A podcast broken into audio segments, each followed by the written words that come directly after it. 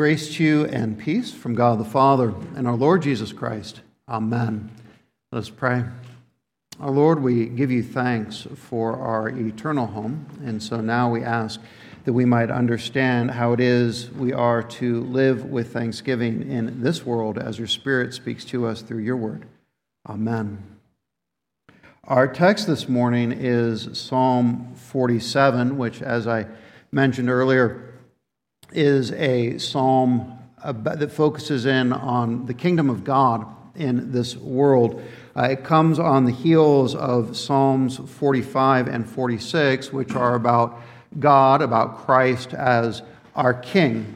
And in the Bible and in our doctrine, and in our doctrines, particularly in our Presbyterian doctrines in the Westminster Confession and Catechisms, the doctrine of Christ as King is inevitably militaristic, martial in its tone, that we have a yearning for a settled kingdom and for a king who sits on his throne in peace.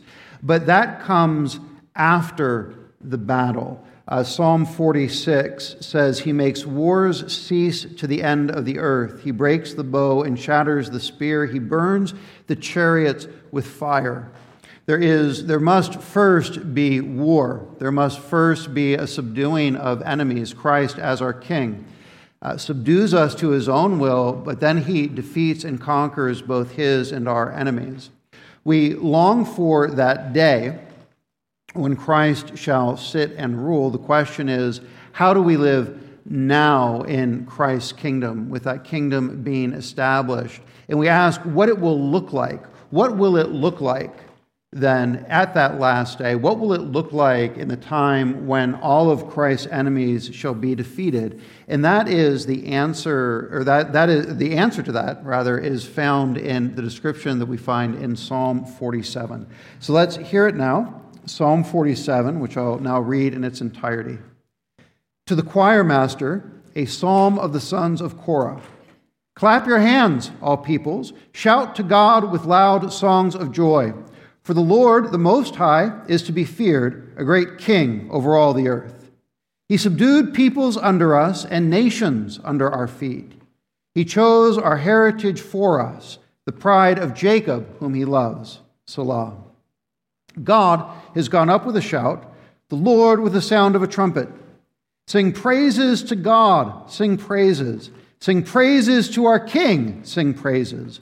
For God is a king of all the earth. Sing praises with a psalm. God reigns over the nations. God sits on his holy throne. The princes of the peoples gather as a people of the God of Abraham. For the shields of the earth belong to God. He is highly exalted. What can we expect when Christ defeats all of his and our enemies?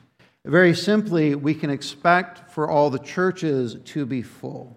You see, beloved, because Christ is King, all peoples must be among his people. And therefore, all people are called to shout to the Lord Jesus Christ. God's kingdom conquers the people, as we'll see in verses 1 through 4. All peoples, oh, praise to the Lord.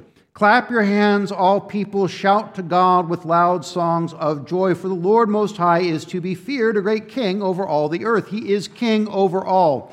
He is king over all people. And therefore, all people owe him praise. We particularly praise him because we belong to him in a unique way, but he is the creator and the maker of all things. And therefore, everyone in the world, all of creation, is obliged to give him praise, to clap their hands.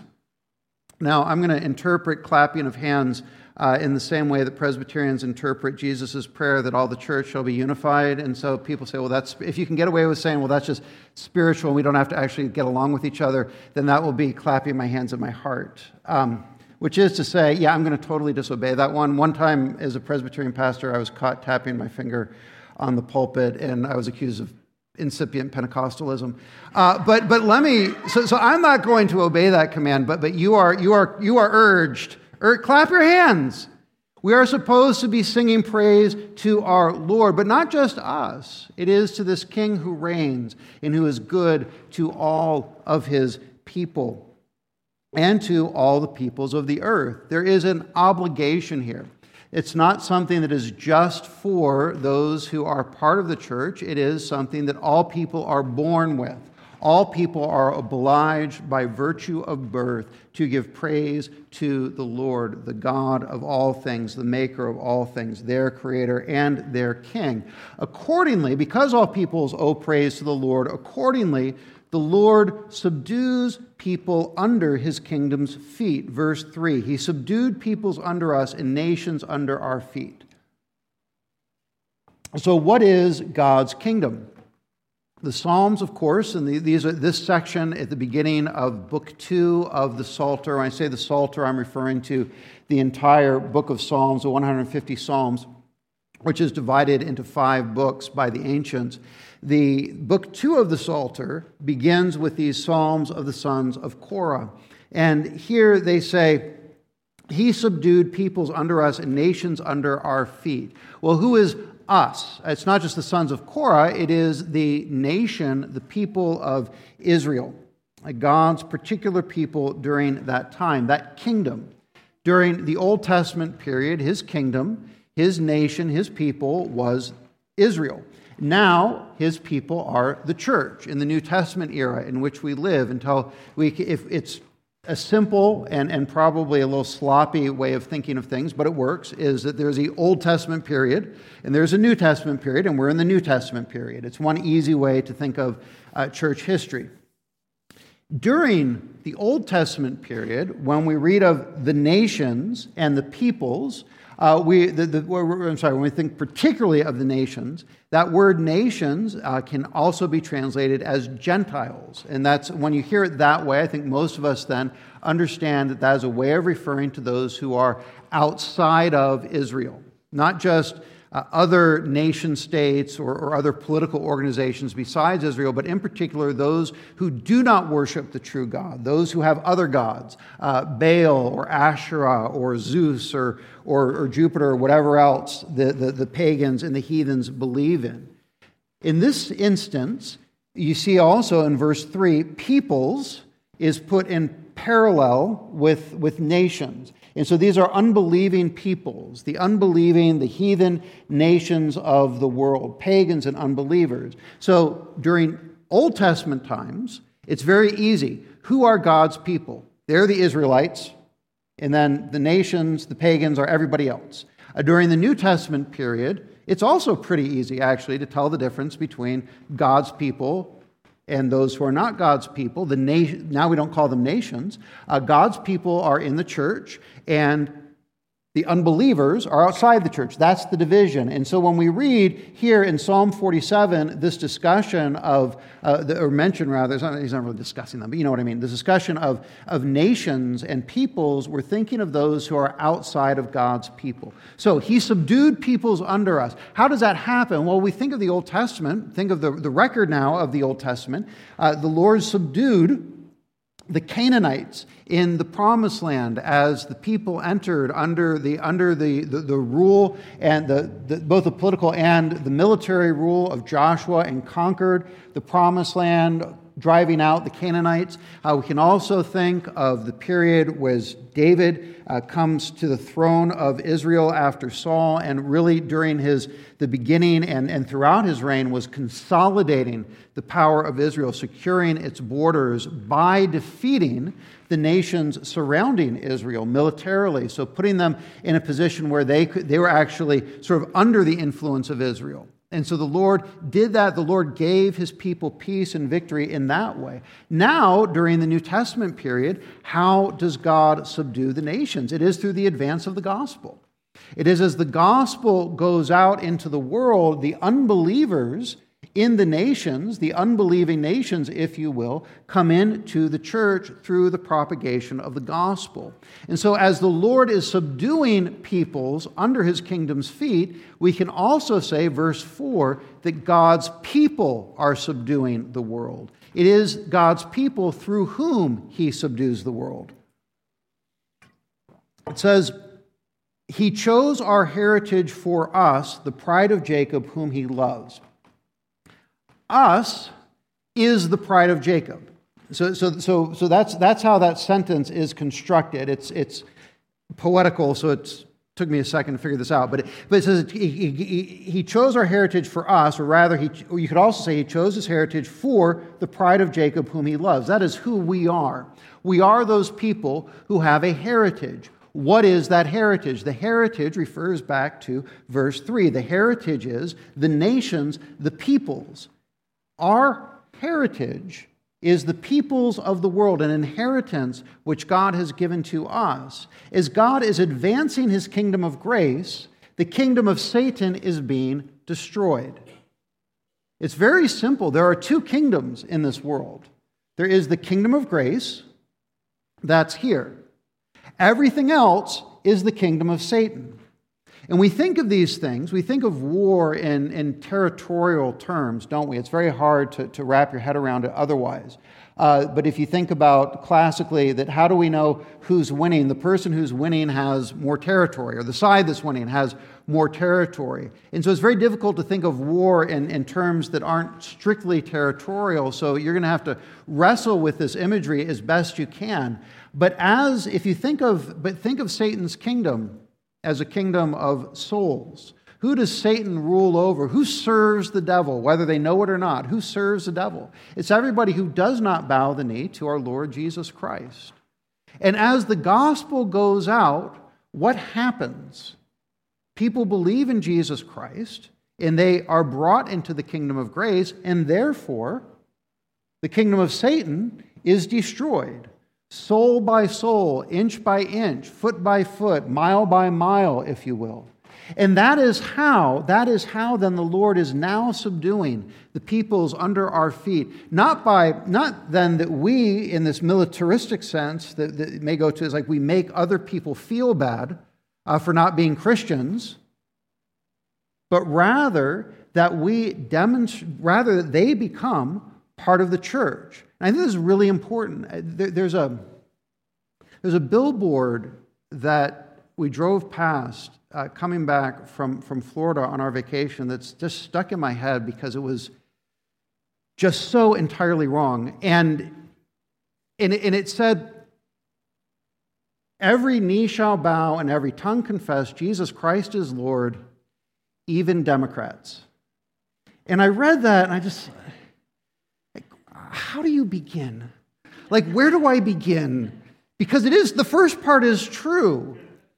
But the second part is the assumption, of course, that if you don't belong to one political party, then you must be against Jesus. And inferentially, then, if you belong to the other political party, you must be confessing Jesus Christ as Lord, which is just wildly inaccurate. Speaking as somebody who has literally never voted for a winning presidential candidate in his entire life, and puts, you know, and I... shoot, now I can't remember who said it. It was an old comedian, but the more you look at the two political parties, the more you have to agree that the one is worse than the other. I mean, that's my perspective, and so I like to think that I'm going to go to heaven when I die. I don't know. That's my belief. So, but it's also the tone there. Let's put aside the political error. What's the tone of that message? We're going to make them feel bad. They're going to be sorry, right? That's the attitude. Those who are not on our team are going to feel bad about being on the other team. Yay, our team. Now, I think there's a place for that in college football, okay? So go for it, right? But that's why it's college football, and it's only during college football or insert your favorite sports ball activity. But whatever it is, okay, fine, but that's not our attitude towards those who are outside of Christ and outside of the church. Our attitude towards them is, come on in. Not we're going to make you feel bad, we're going to make you feel good. We're going to make you feel as good as we feel about our Lord and Savior. That's the point, right? Is it as the peoples are subdued under us, as we conquer the world becomes a part of the church, and that is why the advance of the kingdom is the advance of the kingdom of grace is the destruction of the kingdom of Satan. The destruction of the kingdom of Satan is the advance of the kingdom of grace. The two go together. They are inextricable. And so the church is God's kingdom in this world, and she is conquering the world. God's kingdom conquers the peoples. And so it's so important for us then to understand and to appropriate the fact that the peoples are God's kingdom. Verses 6 through 9. Verses 6 through 8. Sing praises to God, sing praises. Sing praises to our King, sing praises. For God is a king of all the earth. Sing praises with a psalm. God reigns over the nations. God sits on his holy throne. Verse 6.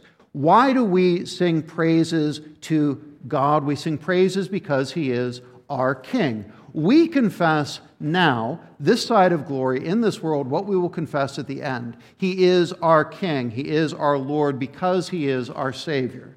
That is our relationship to Him. And we have a particular obligation. Everyone in the world is obliged to declare praise to the living God. But you, as a Christian, are, if you will, double obliged. It is a sin for the heathen to worship Hera or Zeus or Demeter or whatever their pagan god is rather than the true God. It is a worse sin for you to sleep in on Sunday because you are named after Jesus Christ. You bear his name, so you have a much greater obligation to serve him, right? You are burdened by that. And so that's, now I say that as a, like, you better not sleep in on Sundays. But we ought to lean into that. Like, this is our obligation, but it's our privilege that we in particular have that duty because we have a particular relationship to God. And so that is why we sing praise to him, because of what he's done for us. And so now he is reigning, verse 8, he is reigning over the nations. He rules over the nations and the whole world, over all the peoples, even those who will not confess his name, because of who he is. He is king over all the earth. Because, verse 7, he is king of all the earth. And so all the earth is obliged to sing praises to him with a psalm. And this is why. So understand, we have a particular obligation, but God is reigning over all the peoples, and so they too, in fact, everybody accordingly must be added to the people of God to sing his praises. Because everybody is obliged. Everybody is obliged. Those who are Christians and those who are non-Christians are obliged to sing God's praises. Everybody has to be added to his peoples. That's where we hit out with verses 8 and 9. God reigns over the nations. God sits on his holy throne. The princes of the peoples gather as the people of the God of Abraham. For the shields of the earth belong to God. He is highly exalted. As I said, that when we think in terms of military, when we think in terms of the military, or rather more specifically, when we think of war and battles, and when we think of nations, it's almost impossible, at least for me, and probably for most of us, to not think of territory and borders and demarcations and those sorts of things. And it is certainly true that God is king over territory, right? The Psalm 24, which we heard last week, the earth is the Lord's and everything in it. So all the plants and the rocks and the trees and the national borders and the fruited plain and the mountain's majesty, all those things belong to God. But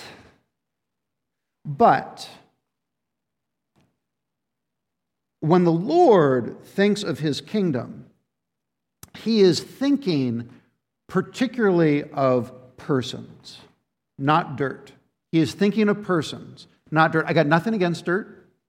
Dirt's pretty good for growing stuff, and if you didn't grow stuff, we wouldn't have anything to eat. So that's good. But it's people in which the Lord is interested. It is people whom Jesus came to save. It is people over whom our Lord came to rule. And so the Lord is expanding his kingdom by bringing in people, peoples and nations. And that's what we need to see in verse 9. The princes of the peoples gather as the people of the God of Abraham. Do you understand the transformation that occurs in verse 9? The princes of the people, the leaders of the people who represent the people and therefore the peoples themselves, the peoples are now no longer the nations. They are the people of the God of Abraham. They are the people of the one true God. They are part of the people of Israel, the people of the church. Now, this is exactly at the heart and at the very nature of the covenant that God made with Abraham. Abraham, and that covenant, of course, is sort of foundational and the root of everything else that the Lord does in order to particularly save a people in the Bible. And as he announced that covenant, as he made this covenant, made this promise with Abraham in Genesis 12, this is what we read in Genesis 12, verses 1 through 3. Now the Lord said to Abram, "Go from your country and your kindred and your father's house to the land that I will show you. And I will make of you a great nation, and I will bless you and make your name great, so that you will be a blessing. I will bless those who bless you, and him who dishonors you I will curse, and in you all the families of the earth shall be blessed." So God promises to Abram that he will make him into a great nation, and in him, all the families, all the nations of the earth will be blessed. And they'll be blessed, as Psalm 47 testifies, because they will become part of the nation of Abram. Abram, who's later named Abraham, and so that's why his name is changed to Abraham by God, and that is why Psalm 47 speaks of the God of Abraham, the God of this particular people. And this is what is picked up on then by the Apostle Paul in Ephesians 12, verses 11 through 13. I think I said Ephesians 12, and that was wrong because there's only four books. Only four chapters in Ephesians, but I said Genesis 12, but whatever. I need to use a even larger font that I have in my notes. Ephesians 2, verses 11 through 13. Therefore remember that at one time you Gentiles in the flesh, called the uncircumcision by what is called the circumcision, which is made in the flesh by hands, remember that you were at that time separated from Christ, alienated from the commonwealth of Israel, and strangers to the covenants of promise, having no hope and without God and the world. But now, in Christ Jesus, you who once were far off have been brought near by the blood of Christ. I mean, it's just all there in those verses, right? It just really packs it all. This entire sermon is packed into three verses, I feel, right there. Everything that he's trying to get across in Psalm 47, the sons of Korah are saying in Psalm 47, Paul states so plainly there, is that you people were not born with a birthright. You were not born with the heritage of belonging to the nation of Israel. But now you who are strangers, aliens, without hope and without God, now you have been brought near. Now you have been made part of the church. You have made part of the people of God by the blood of Jesus Christ. This is what Psalm 47 is saying. What the sons of Korah are saying is that the princes of the people, the peoples who are far off, it doesn't matter. You know, you think of the peoples who are far off, the Philistines. Weren't the Philistines like right on the border of Israel? Weren't they right there, even sometimes within the boundaries of Israel? Even they were far off because their hearts were alienated and estranged from God.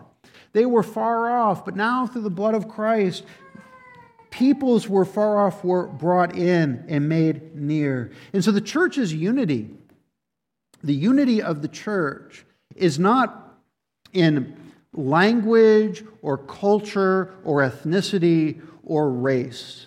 I don't know. Everyone has a different experience. So you may not have run into this, but over the years of my life, I have run into repeatedly ethnic churches.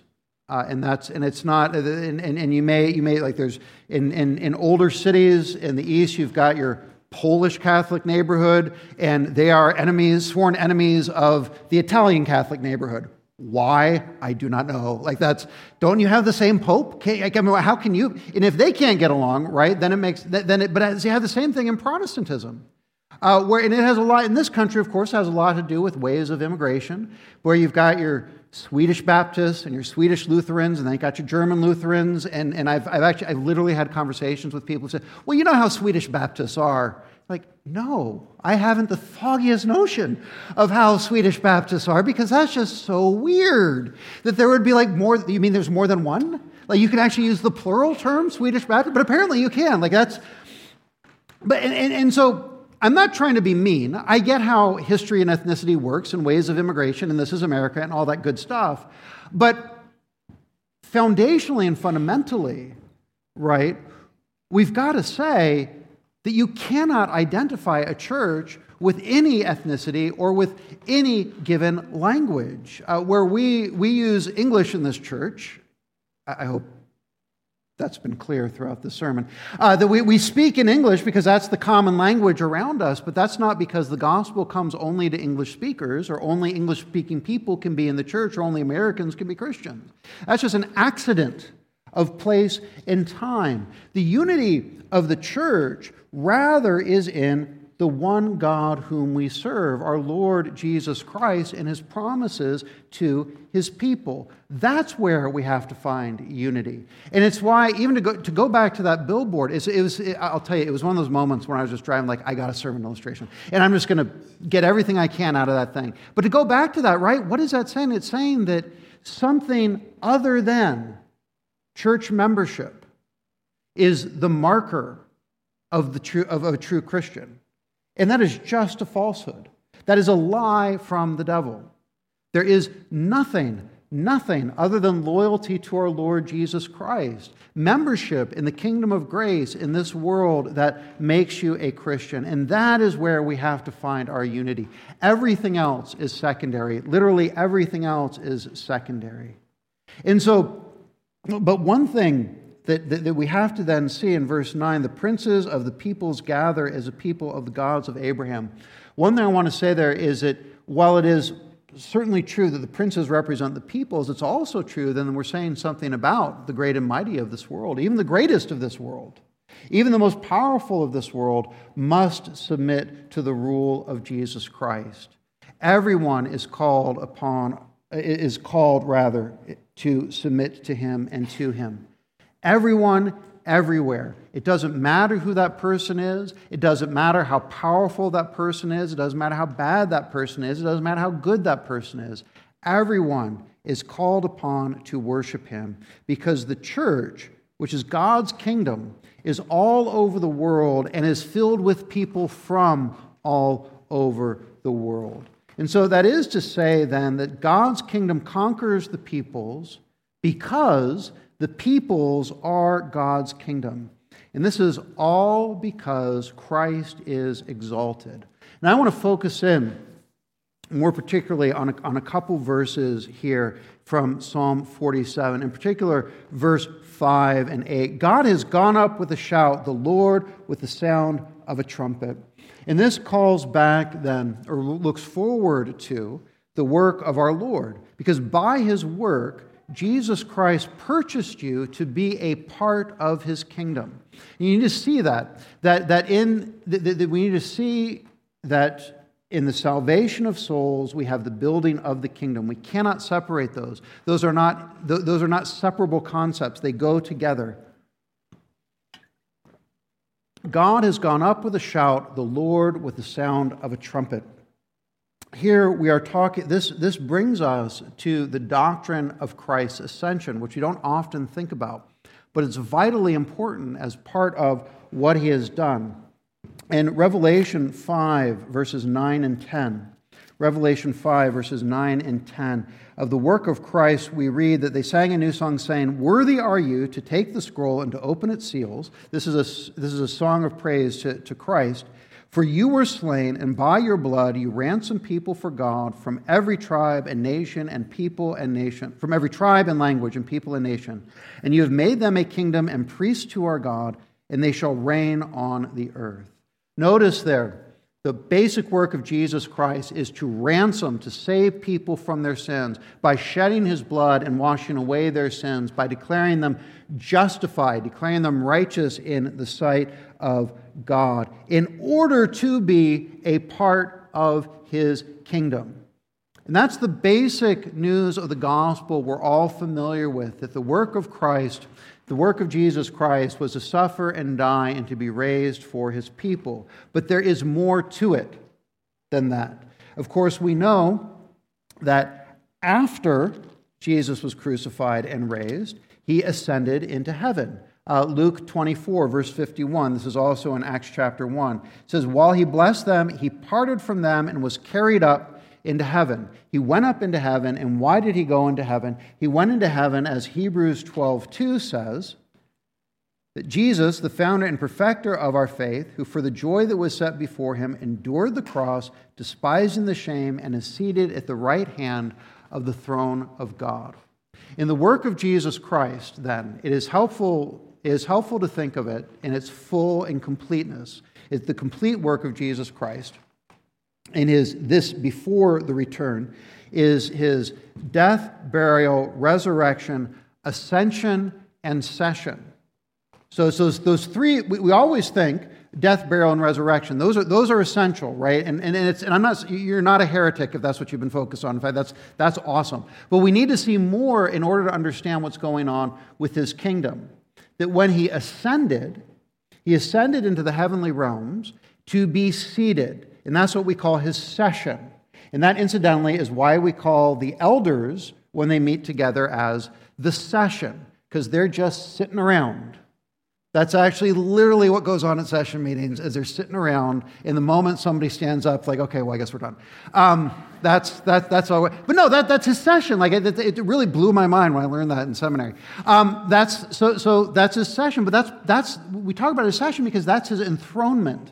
And if you want to say enthronement, maybe that's a more, certainly it's a zippier term than session. But that's the idea that as he's seated, he is ruling. He is enthroned in glory. And this is why, then, he is exalted as king over all the earth. Psalm 47 is looking towards Jesus Christ and his completed work. That is, he has gone up with a shout in order to, verse 8, to reign over the nations, to sit on his holy throne.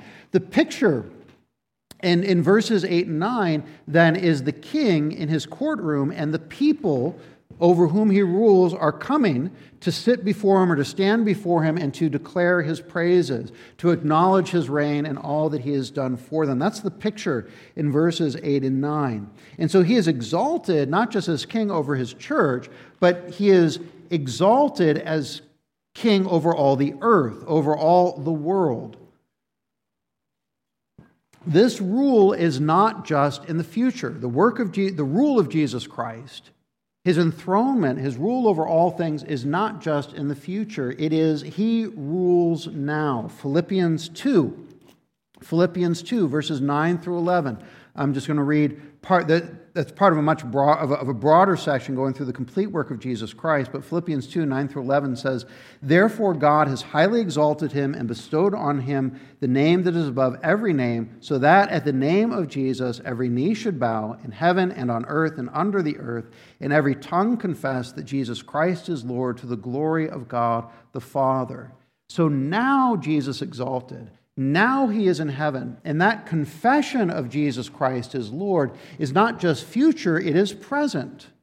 We are in the process of every tongue being converted, of every voice being turned through the spread of the gospel to declare the praises of Jesus Christ. And so the victory, to go back to the verse I read earlier from Psalm 46, where he makes wars cease to the end of the earth, Psalm 46, verse 9, to break the bow and shatter the spear. The victory over all the earth has begun now and is going on now. His victory is not measured this side of glory by people saying they are very, very sorry and feeling bad. It's rather as those people convert and testify to the name of Jesus Christ. It is a success of evangelism. Is as evangelism brings more into the church that we see the victory of God. It is not measured by land conquered, but rather by baptisms.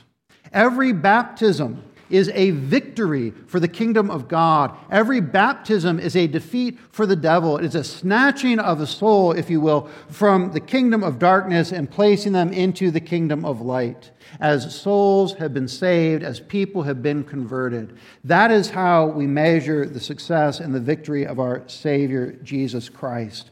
And that is why then, as believers, as Christians, as members of the church, you must be committed to the work of the propagation of the gospel. Now that is to each person according to his or her gifts. And so I'm not one to say that everybody is obliged to go out and to give a gospel testimony to everybody they meet in every single circumstance, and you should feel very, very guilty if you haven't witnessed to 5 people today, or whatever number that they told you.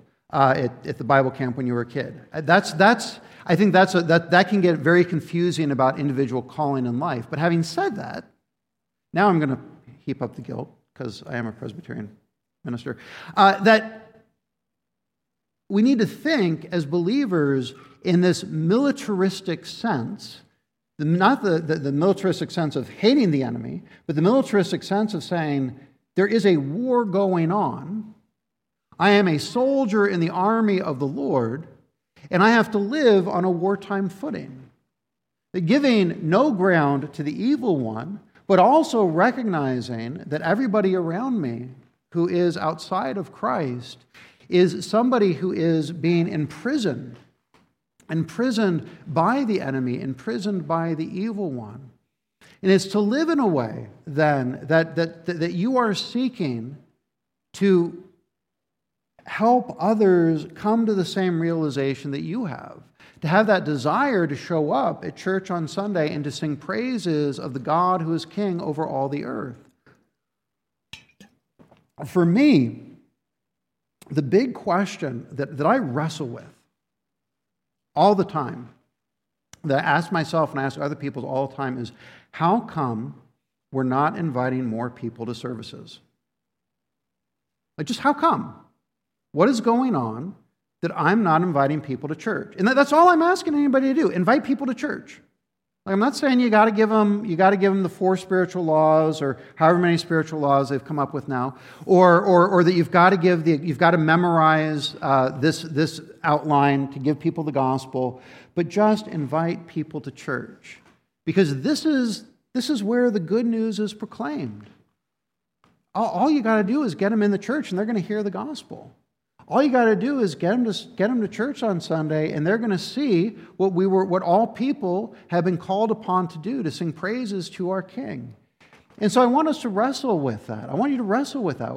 What is going on, either with my congregation or what is going on with me, that I'm not developing relationships with people that lead to a place where it would be normal to invite them to services. I don't know. Like, I can't speak for you. I can't speak for anybody else. I can only speak for myself. But it's worth asking about. It's worth asking yourself those questions. Am I developing relationships with those who are outside of the church? What is the nature of those relationships? What do I want for those people? Do I love those people enough to invite them to services?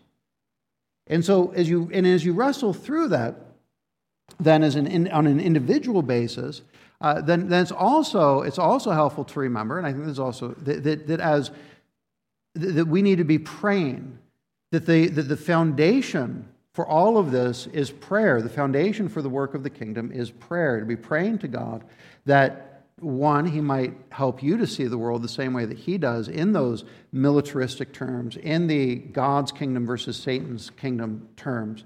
But then also that you are praying for the work of missionaries, you're praying for the advance of the gospel, you're praying for the nations that, or the peoples rather, that have been unreached by the gospel, that we must be praying and we must be giving to support missionary work at home and around the world. Because, again, there is a war going on. The Lord is subduing the peoples underneath the feet of his people, the people of the God of Abraham. He is taking those peoples who are outside of the people of the God of Abraham and adding them to our number. And we participate in that. And so we need to see Psalm 47 for what it is. It is a declaration, is a prophetic Old Testament declaration of the work of Jesus Christ. Even though Christ's name is not mentioned here, this is really about Jesus. And I know that sometimes people get uncomfortable with that. Well, how can you say that something in the Old Testament that doesn't even talk about Jesus is explicitly about him? But we need to read the Bible the way that Jesus teaches us to read the Bible. And that's in Luke 24, verses 25 through 27. This is where Jesus is on the road with the disciples to Emmaus, going to Emmaus, and so they don't realize that it's him. This is after his resurrection, but he says to them as they are explaining, like, we're just super confused about everything that's been going on. Jesus says to them, "O foolish ones, and slow of heart to believe all that the prophets have spoken. Was it not necessary that the Christ should suffer these things and enter into his glory?" And beginning with Moses and all the prophets, he interpreted to them in all the scriptures the things concerning himself. Every passage in the Bible is about Jesus. Every passage in the Bible is about Jesus. In Psalm 47 is in particular about his ascension and his session, about his enthronement, his exaltation and his enthronement and his rule over his peoples and over all the world. That is what this text is. It is a text that takes us from Psalm 45, 46 on the king to the nature, Psalm 47, of his kingdom. And we need to see that, we need to understand it, and we need to respond appropriately. Because while I've hit home the necessity of trying to bring the good news of Jesus Christ to those who have not yet heard it, and to bring those who are outside the church into the church, let's not lose sight of what Psalm 47 gives as the basic work of those who belong to Jesus Christ. What is our response to be? "Clap your hands, all peoples. Shout to God with loud songs of joy. Sing praises to God, sing praises. Sing praises to our King, sing praises. For the shields of the earth belong to God. He is highly exalted. Jesus Christ our Lord has ascended into glory and rules the world for your sake. Therefore, clap your hands, sing praises, and shout with joy to the Lord your God." Amen. Our Lord, we give you thanks then for your great work on our behalf. And we pray that as you have shown us the mercy of incorporating us, of bringing us into your kingdom, that we might live with a martial zeal to see the kingdom of grace advanced. But let us not lose sight, we pray, by the power of your Spirit, that we would not lose sight of our great privilege now, which is with intelligence and with joy to sing praises to the name of our exalted Lord and King, Jesus Christ. Amen.